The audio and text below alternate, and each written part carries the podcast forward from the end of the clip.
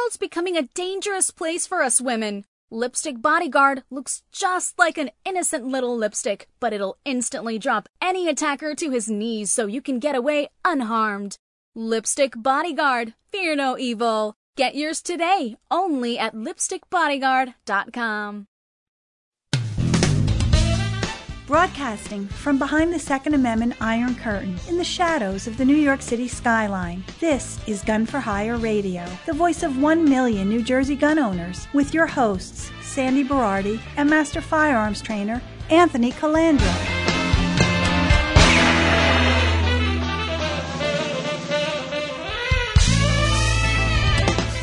Live from the land that freedom forgot, the listened to Second Amendment broadcast in the nation. Welcome to it. Don't do that to me. Why are you laughing?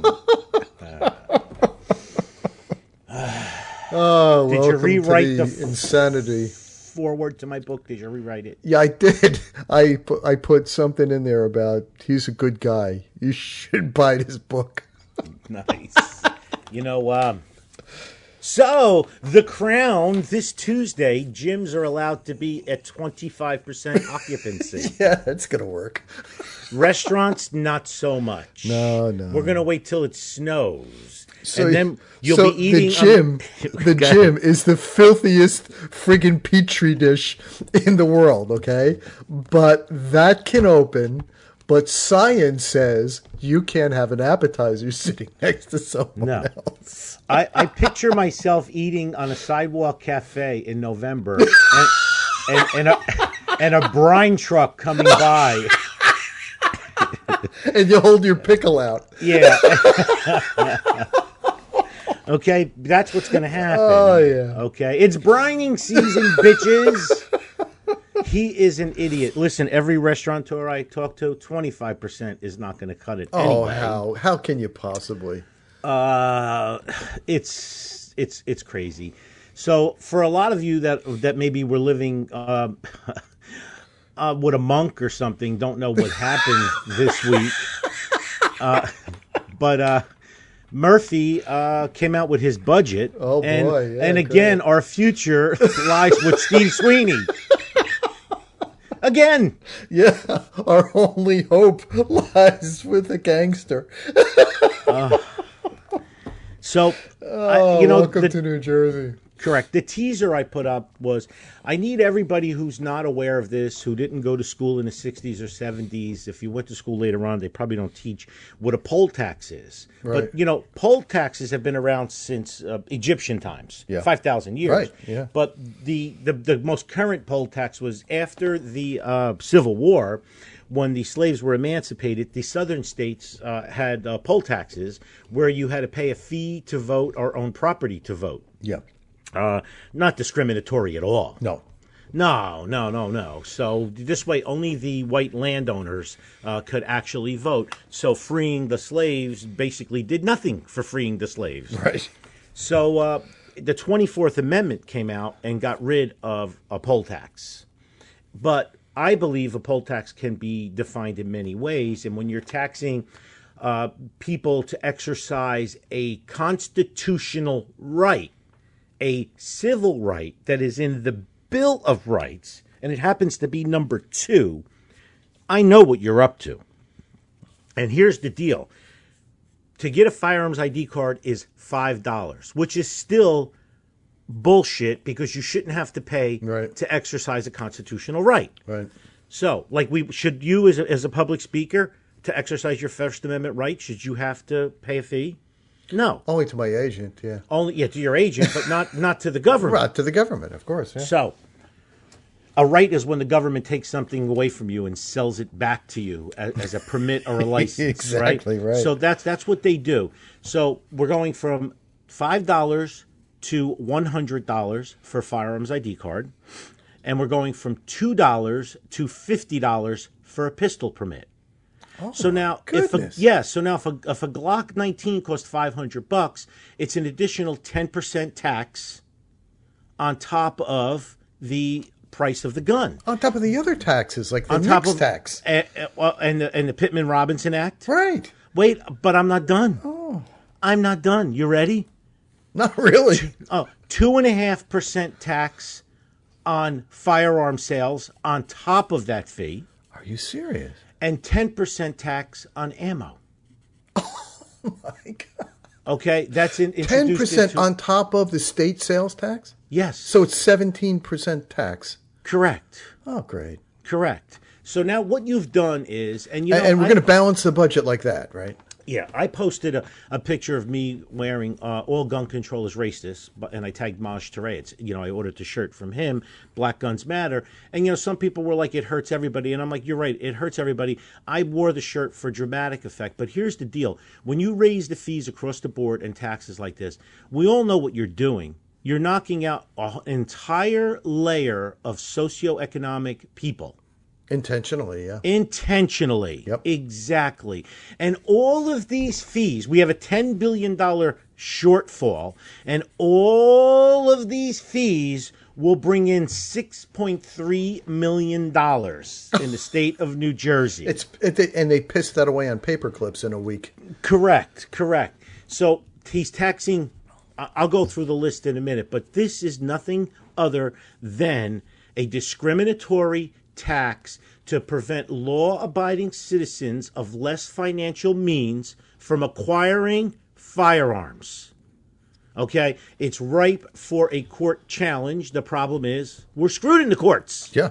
Oh, absolutely. Okay, and it they takes stack money. the courts. They stack the legislature. They, Correct. Now, now I've gotten a ton of messages when I posted this because no, it did not take effect yet. It's his budget proposal. For a lot of you out there, there's this thing called three branches of the government, the balance of powers. We have the judicial branch rigged. We have the legislative branch, supermajority of Democrats, and we have the executive branch run by a monarch. Okay? So, what really is supposed to happen now is Phil Murphy proposed this budget. It goes to the House. They massage it, add, take, put a ton of pork in it for their friends and buddies and union workers and stuff. Then it goes to the Senate and they supersize all of those changes and they add more fat, more pork, more bullshit, more more raises for themselves or whatever, and continue to screw the little guy. And then the budget goes to the governor's desk, and the governor has some veto power there as well. Well, last time this happened, Sweeney nixed the firearm increases. Now the state is in such dire straits, it might happen again. But here's the plan, Sandy. The Democrats, by and large, have allowed all this unrest to take place in this country since the pandemic started. Yep. So what happened is you have millions of new gun owners. Hey, let's tax these people. So they created the problem, and now they're going to tax what law abiding citizens perceive as the solution. Oh, we got millions more people owning guns? Well, let's tax the shit out of the bitches. Right. The last NRA tweet 40% of firearm sales in 2020 were first time buyers. 58% of firearm sales were African Americans. 40% of firearm sales were women, and firearm sales nearly doubled, and ammunition sales are up 149% from 2019. So it makes sense to tax guns, ammo, and the permitting scheme, right? Oh, absolutely. Yeah. For them For them. again, the purpose of the intro of the show and the purpose of the show is to pass this around and spread it out to your friends and family that have had an awakening this past year and decided to fill out their paperwork and get a gun.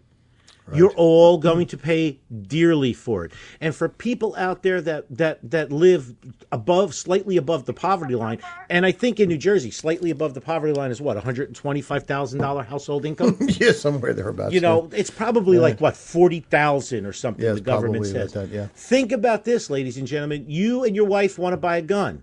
It is going to cost you for the two of you to buy one handgun and ammunition. You are going to be all in for about twelve hundred dollars. That's without a gun safe. That's without any training. That's without any range time. That's a gun, a couple of boxes of ammo, your firearms ID card, your pistol permits, your fingerprinting fees. Yeah. All right, all of this totaled, it's going to cost you between a thousand and twelve hundred dollars. Well, think about this: if someone makes grosses forty thousand dollars a year in New Jersey, they're netting about thirty thousand dollars, right? Right. So it's one thirtieth of your net income for the year to protect yourself and your family. And you're not protected at that point. You've just become a legalized felon in, in the in the eyes of the state of New Jersey. So you'd have to go out and get something like Law Shield or, and, and who, you know, now you can't afford to buy another box of ammunition. Correct. Correct. So I we know why this is being done. So it is definitely, definitely something that people need to wake up to. Now, one thing I think the Democrats still haven't had an awakening to, they're not addressing the fact that we have all of these millions of new gun owners across the country, that many of these gun owners now, when they saw the process they had to go through to get the gun, when they see the politicians go up to the podium and lie that you can just order a gun online and have it shipped to your house and you can get 30 round magazines and full auto and the shoulder thing that goes up and all that other stuff, they're going to maybe, maybe, maybe vote the way we need them to vote. I don't think so. I don't think so either. Well, I'll take 5%, Sandy. I'll mm. take 3% at this point in my life. Well, it's sad too because uh, you know, but unfortunately, people are going to do what people do, and you know, just because a you know a, a, a person who leans left bought a firearm, finally woke up and bought a firearm, uh, and wanted to exercise their rights, they're probably shoving it in a, in, in the uh, gun safe or in a, uh, probably not even in the gun safe, But- but- in a drawer. But this this this one slice. Politician gets up to the podium. We need better gun control because anybody can go in and buy a gun. Blah blah blah blah blah. And you have Mary, who never owned a gun before, saying, "Wait a minute, I just went through the process. It took three months. Cost me twelve hundred dollars. References, fingerprints, mental health check. Uh, you know, they sent a letter to my job before I could purchase that gun. And then when I went in to buy the gun in New Jersey, they did another background check. And NICS is so backed up in New Jersey, it took five days before I finally got the approval. And when I went to pick up the gun, my driver's license had to match my firearms ID card, and the guy made me sign a piece of paper saying it's a felony to leave a gun uh, accessible to an unauthorized person, etc., etc., etc., etc. Etc. We might have a small percentage of people that wake up. Maybe a very small percentage because that same group of people that you're talking about is still watching MSNBC and CNN and getting their news from there, and they're saying and they're saying, "Oh, that's all true, but Orange Man bad." Yes, it's we, we know that's going to happen, but uh, let's let's let's be a little optimistic because we don't have the courts anymore. We don't have the legislature. We do not have the executive branch. I'm talking state, right? And then on the federal level, we have the Senate hanging on by a thread. We don't have the House, and we know we don't have the the Supreme Court. Right. So we're screwed across the board. So I got to have a little ray of hope. Listen, everybody knows I'm in the final stretch of my career, and there's other young and up and coming people. Mark Cheeseman and J Factor, they just uh, uh, they just launched another lawsuit against uh, the state of New Jersey with the carry permitting scheme that you have to qualify. I don't have all the details yet. I'm sure a GoFundMe would come up soon. Mark said that they're not going to do it yet. They still have some money left from their from their uh, lawsuit that went to the U.S. Supreme Court. So you know we're we're all. I'm not walking away. I'm not raising my hands and giving up, but we we have to spread the word. This is a good week to share this show with all your friends, family, and coworkers that just bought a gun, that just went through the process. Okay, we need them to wake up. November is right around the corner, and I the three most important things I care about for Trump to win in November: judges, judges, judges. I don't care about anything else. All I care about is judges at this point. Okay? We need more lower court judges. We need the Supreme Court to flip in our favor. Otherwise, we will never, ever get any recourse in this country. Look what's going on in New Jersey. So, Phil Murphy is, is the crown, he runs it. His budget, $40 billion budget, okay? He was he's going to do this. You ready? A 10.7% millionaires tax. That's going to raise 400 million. That's going to be free. That's going to do nothing. The millionaires have the the money to get on a, a Learjet, to get on a, a Gulfstream, uh, G25, and fly away to their third, fourth, fifth, sixth, seventh house. Uh, the average person, Uh, so they're not going to pay the tax. The same as in in this in the state of New York and the city of New York.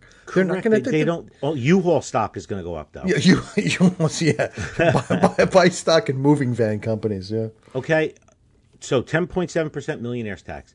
A permanent extension of the additional two and a half percent corporate business tax. Thank you, Governor. Oh, yeah, I want. I'm going to pay another two and a half percent on top of my sales tax, on top of my business tax, on top of my personal income tax, etc. We have the highest business tax in the state of New Jersey that's that's levied against small businesses of any state in the union, and we wonder why we cannot attract small business, which is the lifeblood of the economy to the state of New Jersey. No, the lifeblood of the economy in New Jersey is public workers. yeah, and big pharma. Public workers and big pharma. So he listen to this. He's going to increase the cigarette tax to four dollars and thirty five cent. So what he's going to do here, what, which these governors do not understand it. I haven't purchased a cigar in the state of New Jersey in twenty five years. Right. I either order them online or I drive to Pennsylvania and I buy my cigars Right. because New Jersey has a 30% tax on top of the 7% sales tax. So it's 40%.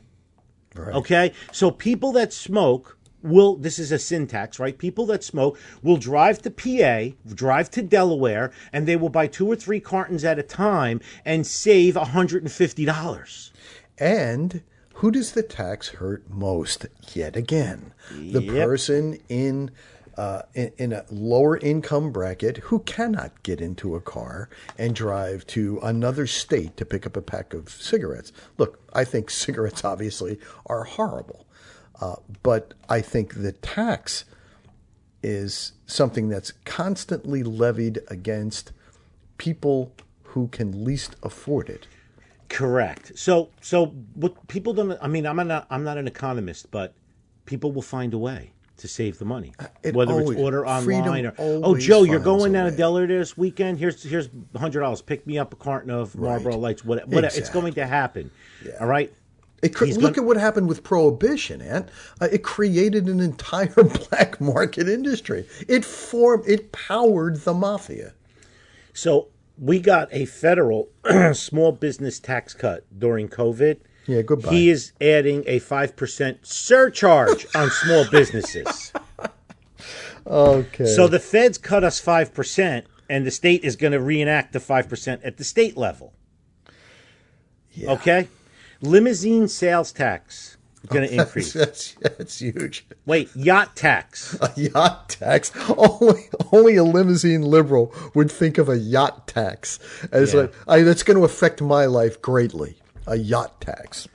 He's going to put 4.9 billion in the state pension plan out of his budget. Half the budget goes into the pension. Yeah, to the pension and to their uh, benefits for life. half of it. Okay, he is that incredible? He's increasing health care tax five percent. Oh, that's good. So, uh, how does that work out for the Affordable Care Act when they're increasing taxes on your Blue Cross or HMO payment every single month? Oh, that brings health care He's an idiot. to more people. He's an idiot. Come on, man. Get out of my basement.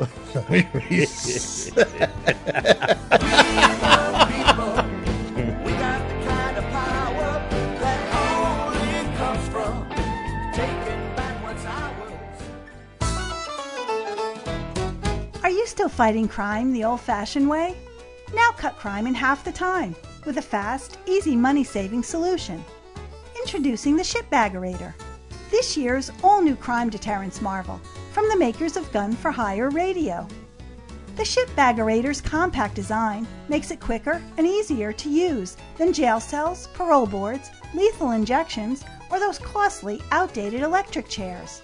Just park your shipbaggerator in the town square, open the lid, and drop the ship bag in. It's that simple.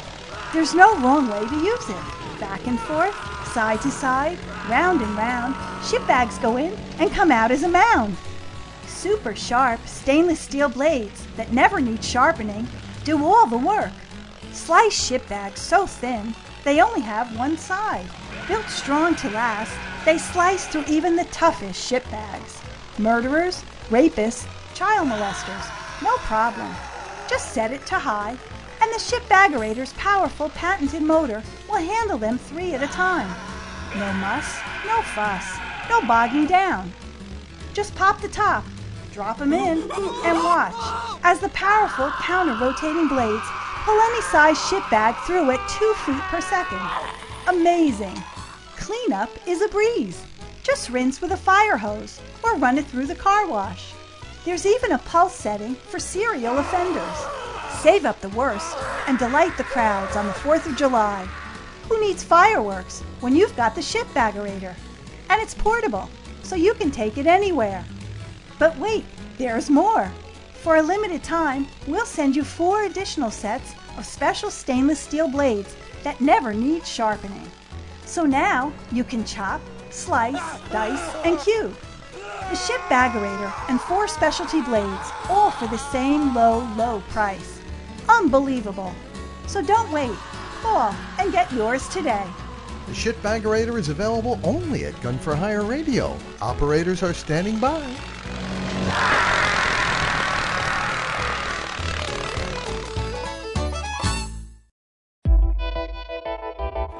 Okay, we're back.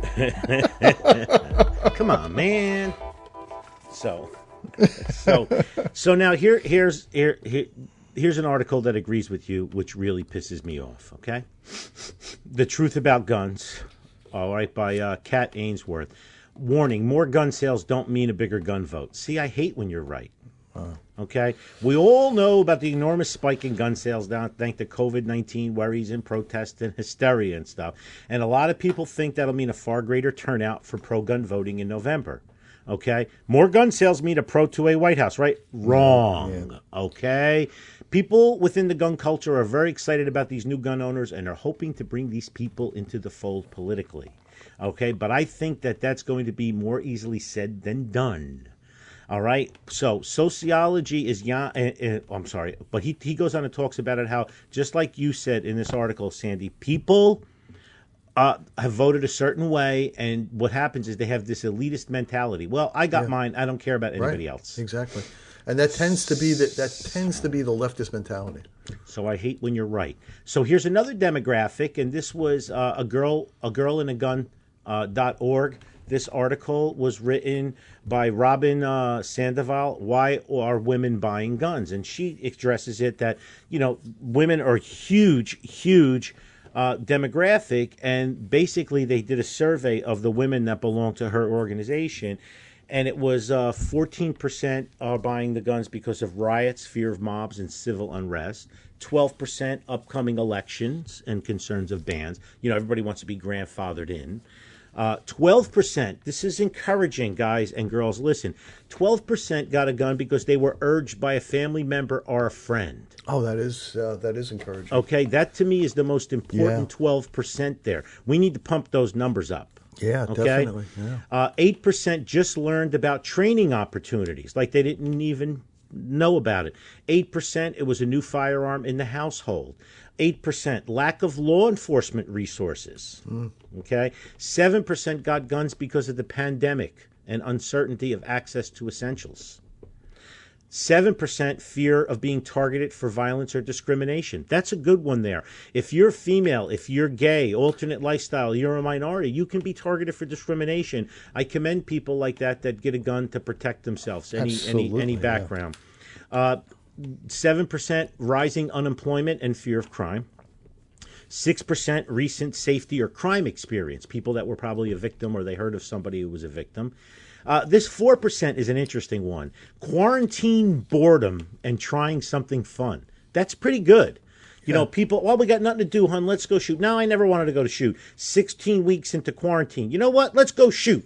Movie theaters are closed. Restaurants are 100 degrees and humid outside. Blah, blah, blah, blah, blah. Let's go shoot. Good. Each one reach one. And you're seeing that, aren't you? I mean, you're seeing Yeah. it. Oh my God. Uh, again, I apologize to all our members and non-members that already have guns. I apologize, apologize, apologize that we've been so busy.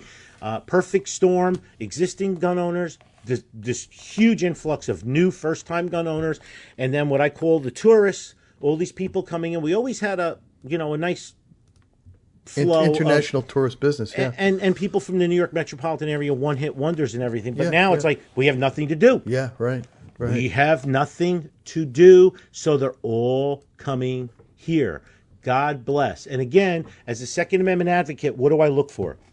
I know 90% of these people, when they leave, they are not going to go out and join the NRA and buy a gun. But here's what I hope I hope that we've changed their narrative, that we're not all racist, sexist, misogynist hillbillies, and that we are actually good people, okay? And uh, this is what we want to do. We want people to leave here neutral or positive Yeah. in our cause. That's my goal in life as a Second Amendment advocate. Because we okay? know neutral is still a win. neutral is a win because they come in with a perceived Yeah. idea of what gun ranges and gun people look like. Right. And they don't see that. You know, when they come in, they do not see it, and that's that's what I want. And we saw that with Loretta Weinberg when she came in. She was dumbfounded at the people who were in that range. and I think a, a bit frightened too. She's been quiet. Yeah.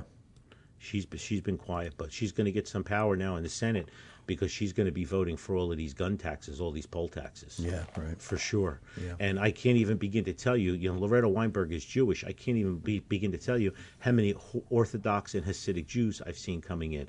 I can't even begin to tell you how many Muslims I've seen coming in. We have so many people of the Islamic faith that live in like the Paterson area. and Right, sure, yeah. The, you know, a lot of these people are business owners.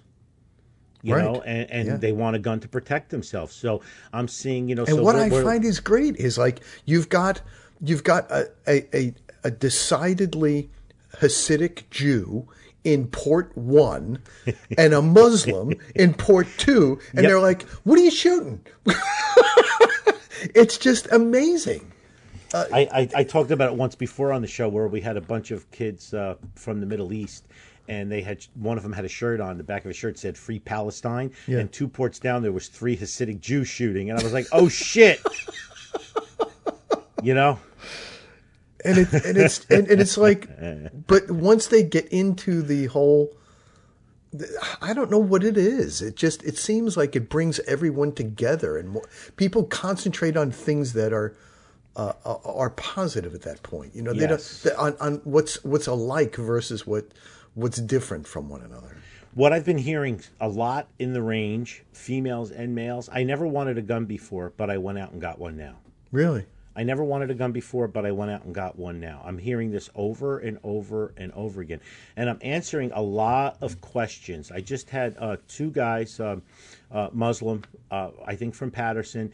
They basically had my ear for about 45 minutes because they own a business in Paterson, food hmm. business, and they were asking a million questions. They did not know that they could keep a gun on them in their property. Really? You know, at their business. Yeah, they didn't know. Well, you know, Yeah, a lot the of these people person, come right. from countries. Yeah, oh, you know, or their families come from Yeah. countries where only the military and the police have, you know, uh, guns. The ruling class has guns, Right. like here. Yep. And uh, so you have to educate them. And uh, the, I had an older version of Nappen's book, 2014, in my office, and I went and I gave it to the two guys. Oh, and I'm like, here, you know, this this will this will help you out a lot in plain English. I recommend you order the, the newer book, but this will help you out. But you know what? The more, the merrier. yes, The absolutely. more, the Yeah, merrier. especially the business people, because when your when your livelihood is being burned to the ground, um, and you have no way to protect yourself, it, it's it, it becomes a, a staunch reality. Yes.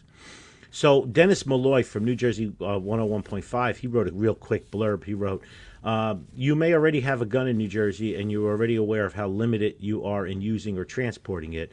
We have some of the strictest, most ridiculous gun laws in the country. Quite actually, Dennis, we have the strictest." Uh, he wrote, They seem designed to keep law abiding people from protecting themselves and exercising their 2A rights. Yes, they do. Uh, it's what's kept a lot of people in the state from even bothering to apply for a permit to purchase one for protection. It's all by design, by the way. Yes, if you're a criminal or gang member, you really don't care about the laws and you can go buy one on the black market. Thus, the criminals are armed and you're left at the mercy of calling law enforcement help. He writes In many areas of the country, law enforcement has been ordered to stand down or has been rendered Im- impotent by cowardly leaders who have allowed lawless violence to go unabated. These scenes of violence and the inability of law enforcement to stop it has prompted many New Jersey residents to apply for gun permits. People who never thought of purchasing a firearm are lining up at their municipal building or queuing up online to apply. Gun applications have tripled in the first six months of this year, and it doesn't show any signs of slowing down. No, it, it's not. He goes, This state doesn't make it easy for law abiding people to protect themselves with firearms, so make sure you're completely familiar with these ridiculous laws before you decide to go ahead and try to protect yourself. Luckily, we haven't seen too much in the way of out of gun, uh, control violence here, but a single incident could trigger an outburst of violence that nobody is prepared or willing to stop. Don't worry, though. One of the biggest anti Second Amendment zealots, Governor Phil Murphy, has armed protection 24 7, so he's good. We, we all know that. Although in that presser he says, "Well, it's not up to me. It's the superintendent of the state police that's up to me. Uh, you know, to, it's up to him if I should be protected by a gun or not." You're the governor, jackass. You're the governor. Okay, you can, you don't want an armed security detail. You just tell the superintendent of state police, stay home. All right, guy's got don't no give me any experience shit. whatsoever, except the fact that he was a, an investment banker who, uh, you know, made money. Uh, what was that? It wasn't Coming to America. What was that? That Eddie Murphy uh, film where you know they, they buy, you know, they we make money when they lose money. We make Trading money Places. Trading places. Yeah, Great, great, great, great, great, great, great, great movie. yeah. That's uh, that's our governor. great movie. So let's let's touch a little bit about what happened with this 17 year old kid in Kenosha. Are you familiar with this? I am. Okay, so you know uh, it's too soon for me to really, really, really address it, but I've heard stuff on both sides. My buddy Andrew M. Uh, he sent me an email. He's like, "Hey Anthony, I'm curious. What are your thoughts on uh, regarding the 17 year old who shot several people in Kenosha early this week? It's my understanding that he wasn't even from the area. It's my opinion that he should never have been there in the first place because of his age. I've said as much on a couple of pages on Facebook. It's my belief if he was he wasn't properly trained to be in a gunfight. While I agree our elected officials has let us down during these riots, I also believe that if we are going to allow individuals to carry firearms in the street, then we need to be all properly trained to the level that law enforcement and military are. I'll understand if you prefer not to answer this question. I respect your opinion and am willing to take criticism for mine if it's educational. Andrew, you're a douche. No, I'm only kidding. Uh, oh, that was not educational? No. no Andrew, that was not educational. So, the kid was 17 and he had an AR 15. It kind of rhymes. He also was from a different state. So I hear people online saying, well, he wasn't from that. Why was he there? Well, the protesters were probably weren't from that area or that state either, right? Ninety percent of them weren't. No. Okay. So just looking at the incident itself, it was clearly self defense. Yeah. Right? But maybe the big picture will say he was looking for trouble, just like the protesters were looking for trouble. This is going to have to be sorted out. And I'm kind of awaiting more details. But if I had an AR 15 on me and somebody had a gun in their hand, or if somebody hit me in the head with a skateboard, well, then I'm going to shoot them. Right. Yeah. Okay, so you know we'll we'll get through all of these particulars as as it's sorted out. But but the kid, 17 years old, whether he had the gun legally or illegally, obviously he had every right to be there as a counter protester, as the protesters had a right to be there. Now, from what I understand, both sides were wrong because they were all out after the uh, Kenosha imposed curfew as well. was the curfew imposed at that time? Yes, it was imposed. Okay. At that time, but uh, I read that. I read that because the police chief said they were all out there after curfew when this crap was going on. But you know, they show pictures of this kid removing graffiti earlier. If it's if it's in fact the he same also kid. apparently, uh, you know, I, I, I caught interviews um, from different, uh, you know, you didn't see it on the Main Street media, but there were um, interviews done just before this, and this kid happened to be interviewed, and he was uh, there as an EMT um, and was there guarding a friend, so he says. Uh, he was guarding a friend's uh, store but he had an EMT bag and was rendering assistance to people who were injured. And this was just before. And when he was leaving, he was being taunted, and they did have this on, uh, you know, on camera. The kid who he shot in the head was taunting him constantly, uh, saying, "What are you going to do?" Using the N word at him. you know, what are you going to do? Shoot me? saying that to a white kid. to a white kid. Yeah, one white kid saying it to another white kid, which is so the like the world is upside down. The and uh, then they chased him and beat him in the head with a skateboard, and and the person who he blew his arms off actually pulled a gun on him, and uh, he shot him. And Did you notice his arm was halfway shot off, but he couldn't let go of the gun. Yeah. the gun was Yeah. still in his hand. We've Whatever said happens that. to your, yes, your- so your- many right? times. Yes. Right. Right. The gun was still swinging in his Yeah. hand. Yeah. and uh, but he had a gun. And it still could have gone off through sympathetic nerve. Correct. So if we look at the attacks and his response to the attacks, we would say it's all a clean shooting. If we look at shootings, if we look at the extraneous, why was he there? Was he supposed to have a gun? Blah blah blah blah blah blah blah.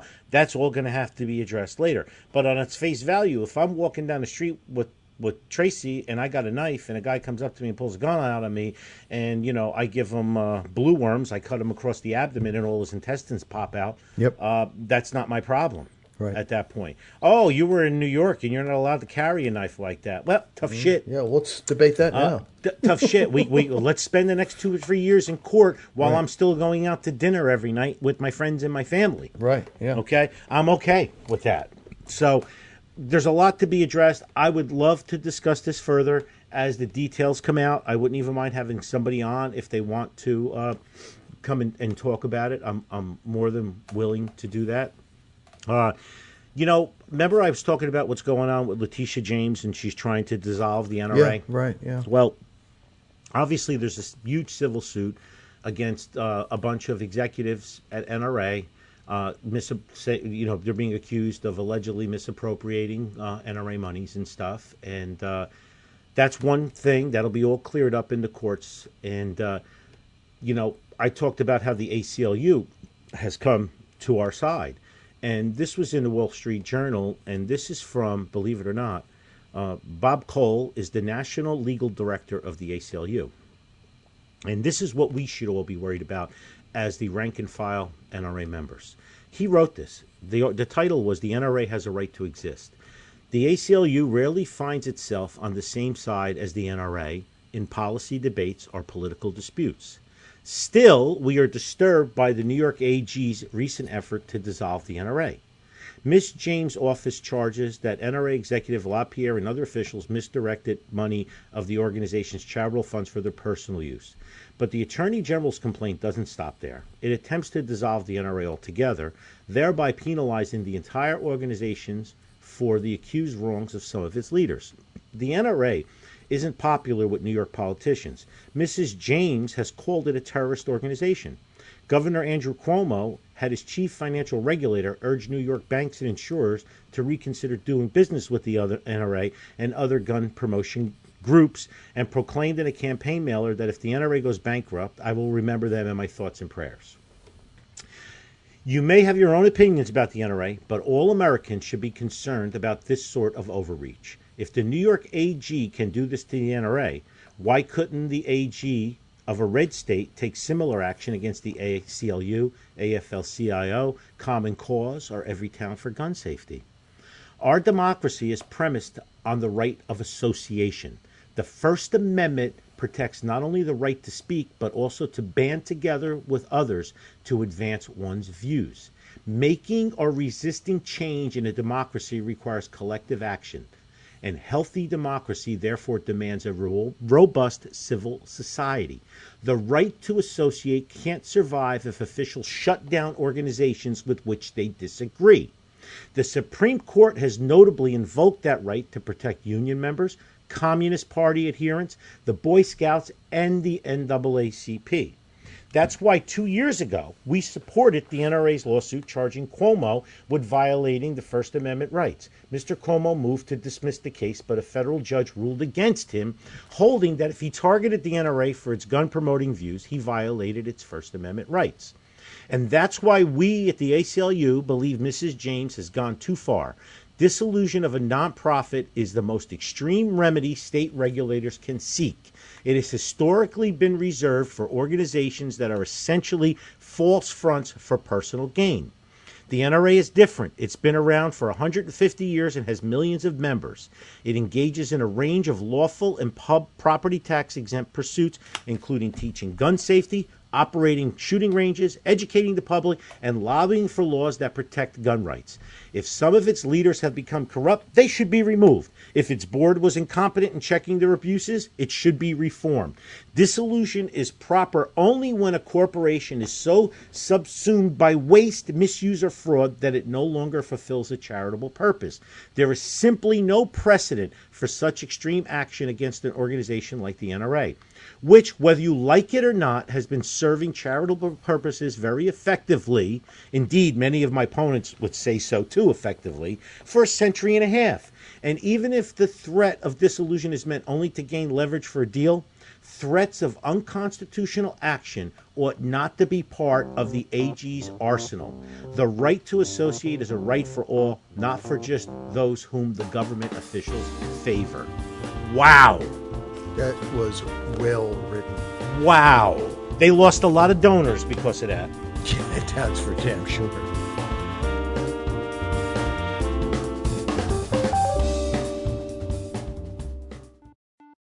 For many people walking into a range the first time, it's quite intimidating. So when you walk in through the double doors, the first thing you'll see on your left is a concierge.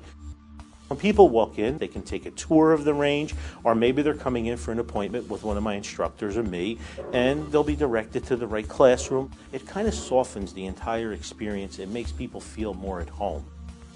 As you walk further into the range, you're going to notice we have New Jersey's only indoor 50 yard range, which is heated and air conditioned. The dividers at each port are bulletproof. They're extra wide ports so two people can stand side by side and shoot. There's lights in the ports so you're well lit. We also have three times as much light down range that the average range would have because I believe it's important that the targets are well lit. Our target retrieval system is all digital. You program how many feet you want to send it out, and it stays there. Both of our ranges are tactically baffled, which means when we run our higher level courses, you can move forward to the firing line and shoot in any direction, and bullets can't escape. When you come out of the 50 yard range, to your left, you'll see our large classroom, and go back up to the concierge and make a right. We have two smaller classrooms, and those classrooms are for small one on one classes, our Build a Bear, building an AR. As you enter through there, you'll see that we have a uh, portal with a key to go into our Platinum Lounge. They can sit around and watch TV on the leather uh, chairs or couches, and they can maybe work deals with their uh, clients. And you normally don't see a cafe in an indoor range. New Jersey, we have this archaic law where you're only supposed to go from your house to the range, range to the house with no unnecessary deviations. I'm seeing a lot more families coming in now where they have multiple kids and the wife will stay in the cafe with one or two kids and they'll do a handoff. To me, it's very important that people are treated like family. So the bathrooms are very high end. We used marble and corian and really nice tile and full length dividers so that people are comfortable when they come in. When you exit the bathroom, you'll see the Gun for Hire radio studio where Sandy and I tape our show. After you pass that and you make a left, you'll notice our retail area. Over 120 firearms for rent. As you turn 180 degrees, you see the large sections of bulletproof glass.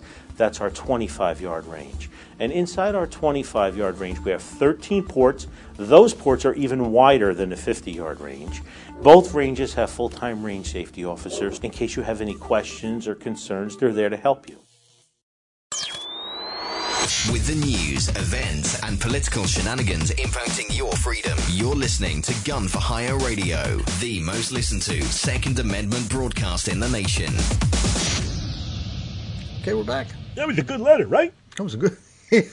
That That's from the good- ACLU. So, letter. so when the ACLU supported us two years ago with Cuomo, they lost a ton of donors and received a ton of hate mail Yeah. and lost a lot of high donors. Well, don't you think the same thing's going to happen with that letter? Oh, guaranteed, Yes, yeah. it is. Absolutely. But but forget about what the accusations are. To have somebody politically dissolve an organization is wrong Right. okay, using their government power. So let's see where this lands. Couple of housekeeping things. Do not forget my buddy Bob Ramo at Shooter's Gauntlet, okay, at Monroeton, Pennsylvania, 1500 yard range, machine gun shoots, etc. Check out shootersgauntlet.com. Our next long distance 1500 yard class, the dates will be set up uh, for the spring. So keep your eyes open. Marty's V Burger. Do not forget Mr. Marty, who brings me lunch every Friday lately now. It's a new thing, okay?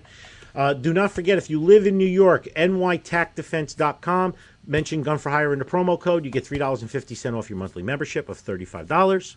And you get $15 off the annual membership. U.S. Law Shield. If you use Gun for Hire in the code, you get 10% off. If you live in the other 49 states, you can use U.S. Law Shield. My buddy John Petrolino, Decoding Firearms on Amazon. Kindle version and paperback. Great book for the newbies.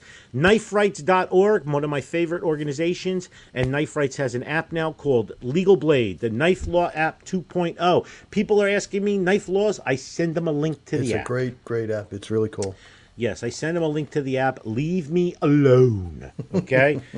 uh, my buddy Tom Knapp, who stopped up here last week, he says, "Hey, yeah, it's Top and Tom Knapp. Tom Knapp. First, I want to say a big thank you for being such a nice guy and graciously uh, brought me in and showed me around and treated me like family right off the bat.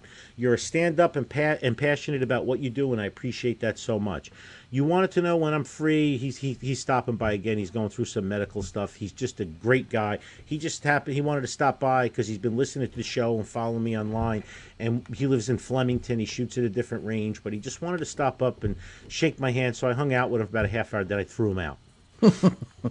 Okay. Uh, then I got what do I got here? Oh yeah, I'm going to talk about that in the learning segment in a minute. This comes from uh, Terry L. I just finished listening to 483. I look forward to listening to it every week. I wanted to comment on your take on biometric locks. I agree with your distrust of them. I have a Samsung Galaxy S8 as my personal phone and an Apple iPhone 7 as my work phone. Both have the ability to unlock with a fingerprint. While I have not looked into it directly, I feel very confident in stating that both companies have spent hundreds of millions of dollars over the years developing this technology, like you said. If your hour if your hour hands are if your hands are even wet from washing your hands or, or cooking, the fingerprint reader will fail. Even the iPhone, where Apple won't release it uh, uh, to us, is, is is is close to perfect as possible, and it still doesn't work all the time. He wrote, "The circumstances I'm talking about are definitely not emergency situations. You are not nervous or under stress. I am not sure. I want to imagine the outright terror if you are unable to get into your phone or gun safe because of wet or sweaty hands. Your heart is beating thousand times a second, and every moment counts." Thank you for all you do. I really enjoy the show and the videos you do. The information is very useful and greatly appreciate it. I also enjoy shooting at your range. Unfortunately, even before COVID and the ammo shortage, I'm not able to shoot as much as I would like. That being said, every time I do, you and your staff are always very friendly. Your RSOs are very attentive and helpful.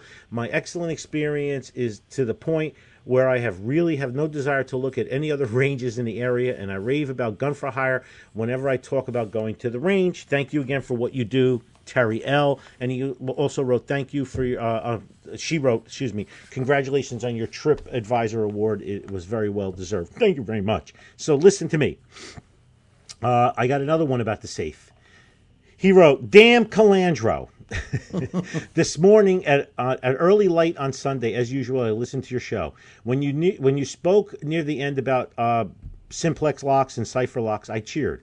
I too believe electronic gizmos are, aren't reliable. Then you had to say you had two safes. I cheered again. I also have two lock safes. One a V-line shotgun wall safe, and the other is a Fort Knox pistol case. Had to get it when I saw it on sale, even though in New York I am handgunless, but wife and I have plans to move in Arizona. Then you did it. You had to say both had to have the same combo. Course, it made brilliant sense. I was about to cheer for the thir- third time, but it got stuck in my throat. Wait, my two safes do not have the same combo. I use the shotgun safe all the time. I know the combo by heart. But what the hell is the combo for the pistol safe? Mind racing, I ran upstairs, grabbed the Fort Knox beast of a pistol box. Bing, bing, bong, no go. Bing, bing, bong, no go. Bing, bing, bong, now I'm starting to sweat. After 25 minutes of combos, I finally hit the right one. Hell's bells, I'm going to take your advice and change the combos today so they are the same damn sequence. Whether you have one safe, two safe, three safe, four safes in your house, if they're simplex safes with buttons, they should all be the same combo. Okay, Michael, that's Michael L. By the way, they should all be the same combo. You are not gonna remember when the shit hits the fan. Nope. Okay, and they're all the same for me, and that's going to be covered in the book too. Uh, was that a shameless plug for my book? No, it was not. Not yet, right? Speaking of shameless plugs for books, I have a member of the range. His name is Kirk K A K I R K Shaw. Bail bonds business business 30 uh, third generation over 40 years. They're out of business now. He wrote a book. It's available Kindle and softcover in Amazon. It's called Make America Safe. A bail bondsman story by Kirk Shaw. He dropped it off the other day. It's an easy read. I read the whole thing. And uh, he talks about bail reform in New York and New Jersey, how it put all the bail bondsmen out of business and put all the criminals in business. Yeah, great. And after reading, it's heart wrenching because you know they're letting pedophiles and serial rapists out over and over again. And they're just out wreaking havoc and committing crimes again, and our politicians don't care. And the judges that do care, they can't do anything because under bail reform, they can't hold somebody. Oh, and we want to have this on a national basis. Yeah, yeah, yeah. We're going to do this on a national basis. So, uh, uh, but now what they did was instead of bail bondsmen, they have these government people that check on you when you're released. and so they created this whole level of bureaucracy. Another bureaucracy. Boy, that's Okay. not a Democrat move, huh? No, so so they got rid of the independent businesses, the bail bondsmen, and he's like, you know, he's critical of bail bondsmen too. They're not always the best. They're not always great. You know, they make mistakes too, but they take all the risks. They follow up on people in their family and whoever signed the bond to make sure that they're going to show up to court and stuff. But he basically says it's anarchy now, the whole system, and you know, he has like a hundred pages in here of all of these, you know. Uh, you know people being released over and over and over again and uh, you know it wasn't set up that way everybody has their constitutional right to a fair trial and you're innocent you know until proven guilty but the the way the system is set up now with uh, bail reform the uh, the inmates are running this asylum because the asylum is now your neighborhood Yeah, right. they're not locked up anymore No. And uh, it's a really good book. So it's called "Make America Safe," and it's by Kirk K A K I R K Kirk Shaw. Really, really nice guy. Uh, shoots at the range, and uh, his son used to actually work here for me uh, a few years ago because he he was the first one to go. It was a father son business, which would have been fourth generation, and uh, they had to close the business up. First, the son left, and now the father just closed it up completely which is uh, pretty horrible when, when you think about it. Yeah. So, uh, all right, let's talk a little bit about learning now. Let's talk about making your uh, a couple of rooms in your house safe rooms, and we've discussed this numerous times. If you spend the majority of your uh, time in your house in like your living room, dining room, kitchen area, or something, uh, if it's a dual level house, maybe a, a room on the first floor, even if it's a bathroom that has an egress window. If you were to take that bathroom door and put a solid core door and use six inch screws through the door frame and put a decorative deadbolt inside that bathroom door, you've just created a safe room. Yeah, that's Uh, great. Yes, you could do the same thing in your master bedroom. If you have young kids, you could do the same thing in your kids' room. Uh, so that rather than grab the kids in the middle of the night, if there's an emergency, you can retreat into the kids' room, lock that deadbolt. Now, if you have the financial means or the layout is proper, have that solid core door swing out as opposed to swinging in. We did It- that on your advice. Yes, it will require about 80% more pressure to smash that door in. Yeah. Drug dealers have been doing this for years. They put a steel door on the front door of their house that swings out. That's when you watch those cop shows where those two big monster cops hit it with a battering ram for 60, 60 times. Yeah. And then and then they end up getting that big concrete saw and they cut a hole in the wall next to the door. Right. And they go they go into the house because they can't get the door down. Yeah. Uh, but by doing that, looking around in your house, you know, visualization and mindset, first floor, second floor. Another thing is, what if you're detached from your cell phone? Well, most old cell phones will dial 911. So if you have an older model cell phone, you could actually leave it in that bathroom or bedroom or kids' room that you made a safe house and keep it plugged into a charger. What a great so idea. if you ran into that room and went, oh shit, my phone is on the dining room table. I was in such a rush to get up here and lock the door. That phone should be able to dial 911. You can test it, okay? You can turn the phone on. If there's no service, you can try 911. If the police call you, say, Hi, officer, this is Mary Smith, 12 Main Street. I dialed by accident from my kid's cell phone. Apologize. They'll probably call back or whatever, give them your, your normal house phone or cell phone number, but you can try it. But a lot of us have in junk drawers or, you know, in the basement, they have a couple of older model phones Right. test it. All right. And it's a good thing to do. So now you have a communication and you have a way to lock yourself in a room. It's preferable that the room has an egress window. Okay, so when the police come or whatever, you can communicate even further. Or if the shit really hits the fan, you can jump out that window or let your kids out and let them run to safety, whatever the case may be. But, you know, rich people spend millions and millions of dollars on safe rooms. You can get away with it for under $100 for an average safe space and maybe under $500 for a really fortified safe place. Yeah. Uh, it's not a bad idea. It's something for you to think about. Again, though, if your only room is your bedroom, if you live in a split level or a bi level, and you make your bedroom your safe room, well, if somebody, what if somebody breaks into your house, a violent home invasion, and they cut you off? What if they're standing at the bottom of the stairs? That room upstairs is not going to do you any good. Yeah. Okay, that's why we talked yes, last week about multiple safe locations too. But this week, let's talk about multiple, you know, rooms that you could be able to safely retreat into. It's very, very important. And when you have that emergency drill, you teach your kids the same thing, and your kids should all have a code word. They should all know the safety code word. So if you locked your two kids in your bedroom and went outside to greet the cops, you tell the kids, nobody opens this door until I say Spider Man. That's you know what I mean. Like there has to be because you could also be asking them to open the door under duress. There Right. could be a gun to your head. Right. Again, I'm pitching worst case scenarios here, ladies and gentlemen. I'm not a fearmonger, but I'd rather be prepared than not. So look at your house. Listen, if you're remodeling your whole house and you have six or seven interior doors, I'd put them all solid core. It helps with the resale value of the house. It attenuates the sound much better Yep. than a hollow core door. If you have kids in the house that want to play music or have friends over and stuff, you'll thank me for it. Because when your kids are having a sleepover and that solid core door is shut and you're in your bedroom with your solid core door shut, you'll they'll thank me. Now, let's talk about in the middle of the night, the witching hour between 2:30 in the morning and 5 5:30 in the morning. That's when cops usually exercise no-knock warrants because you're in your rapid eye movement, deep sleep, and that's also usually when criminals break into your house. The bar traffic is over at two o'clock in the morning or so in most states, so that's when they'll go out, park on the street, and come break into your house. Well. I learned a long time ago. I sleep in my master bedroom with my master bedroom door with the deadbolt locked because if somebody broke into my house, by the time they get into my bedroom and hold a gun over my head, I will just be waking up Right. and I will not be able to respond. But if they break in and try to break into my bedroom door, I will be waiting for them on the other side Right. because I will be fully awake.